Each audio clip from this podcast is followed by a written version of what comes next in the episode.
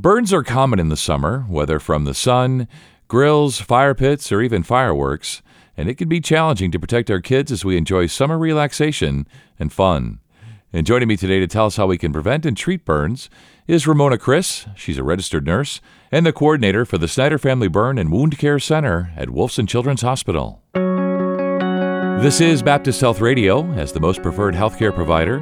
In Northeast Florida, we're here to help you stay informed with the latest news, views, and resources for your health and well being. Ramona, thanks so much for your time today. I know as we head into the summer, we're exposed to the sun, we start grilling out. There's just a variety of ways in which we can burn ourselves, our kids too. So great to have you on. Some great free medical advice today as we head into these sometimes burny kind of summer months. So, what are some of the biggest burn hazards as we head into summer?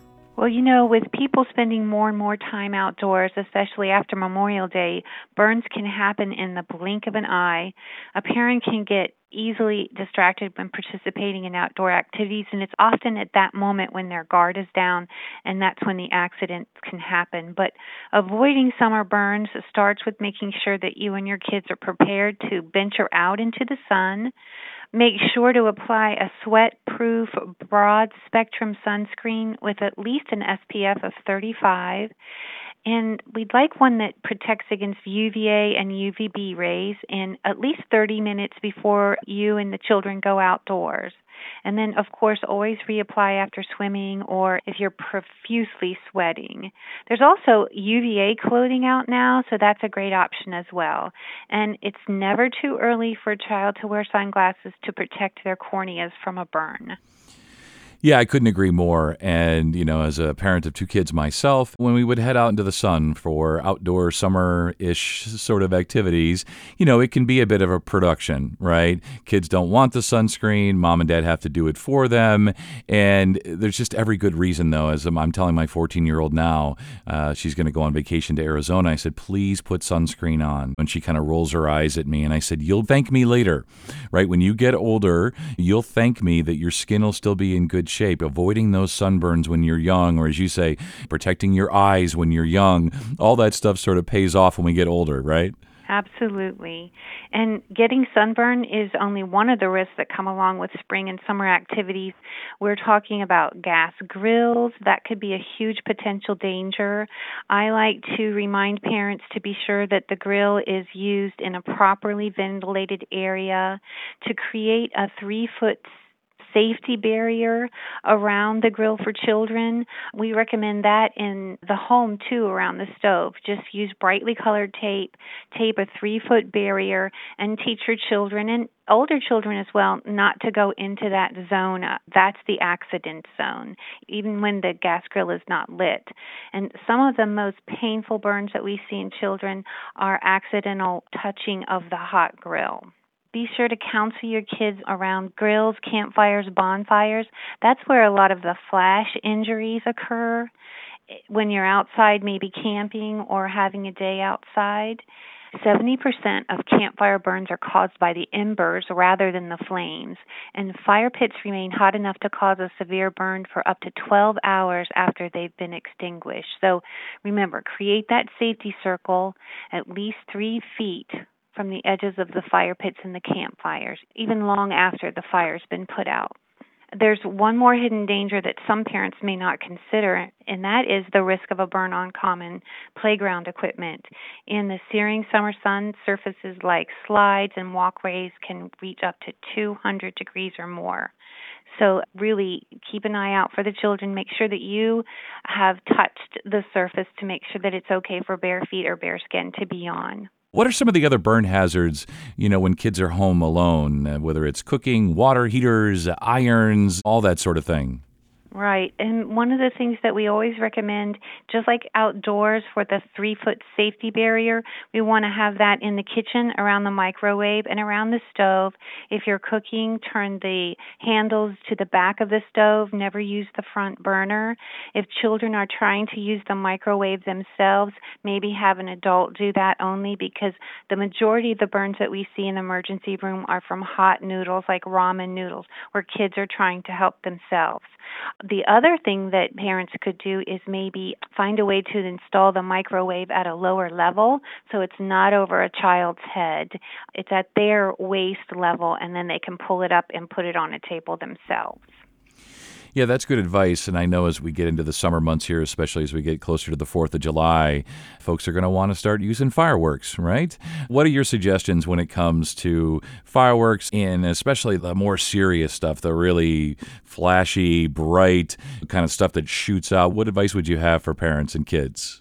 I guess my first statement would be avoid the use of fireworks altogether, to leave that for the professionals. But, you know, there are no safe fireworks, and it's probably not very realistic to not have fireworks at some point.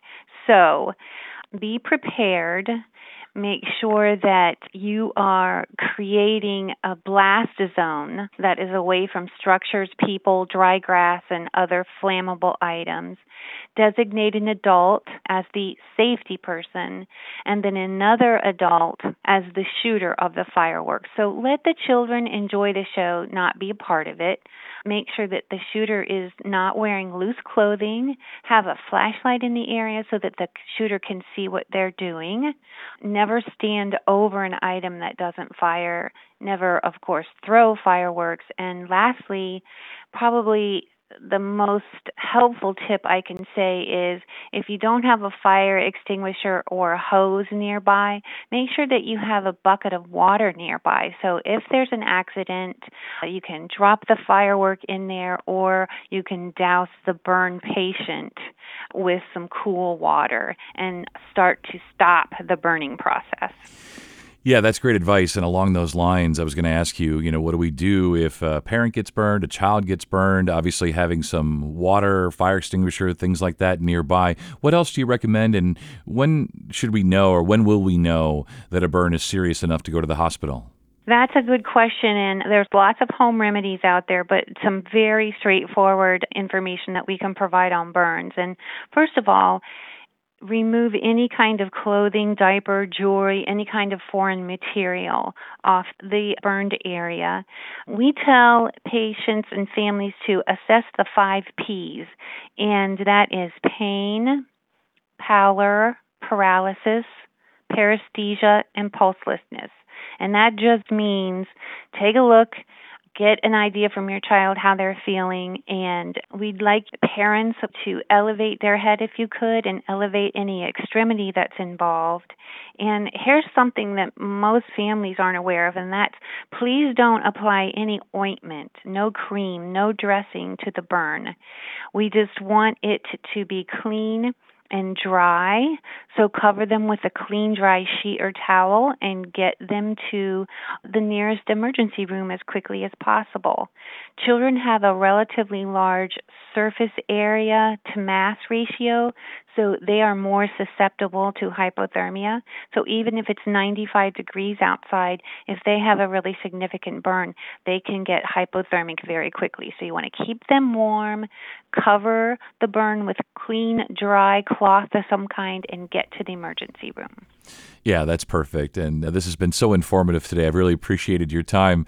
As we wrap up, Ramona, what would be your just sort of overarching advice for parents as we head into the summer between, you know, sunburns and fire pits and campgrounds and fireworks and all the things that we need to have on our minds? Uh, what would be your advice? Well, every year, over 50,000 children across the U.S. are treated in emergency rooms for burn related injuries. With regards to age group versus mechanism of injury, younger children are more likely to have burns from scalds, and then older children are more likely to have flame burns. So, as you can see, that zone of safety and awareness is probably the most important advice I could give anyone. Yeah, that's awesome. The zone of safety. So, great conversation today. Thanks so much. You stay well. Thank you. You too. Pleasure being here. The Porter Family Children's Trauma Center at Wolfson Children's Hospital is prepared 24 7 to treat children with the most serious illnesses and injuries, including burns. If your child's injury or illness is life threatening, call 911. For more information, visit wolfsonchildrens.com slash emergency. And thank you for listening to Baptist Health Radio. I'm your host, Scott Webb. Stay well.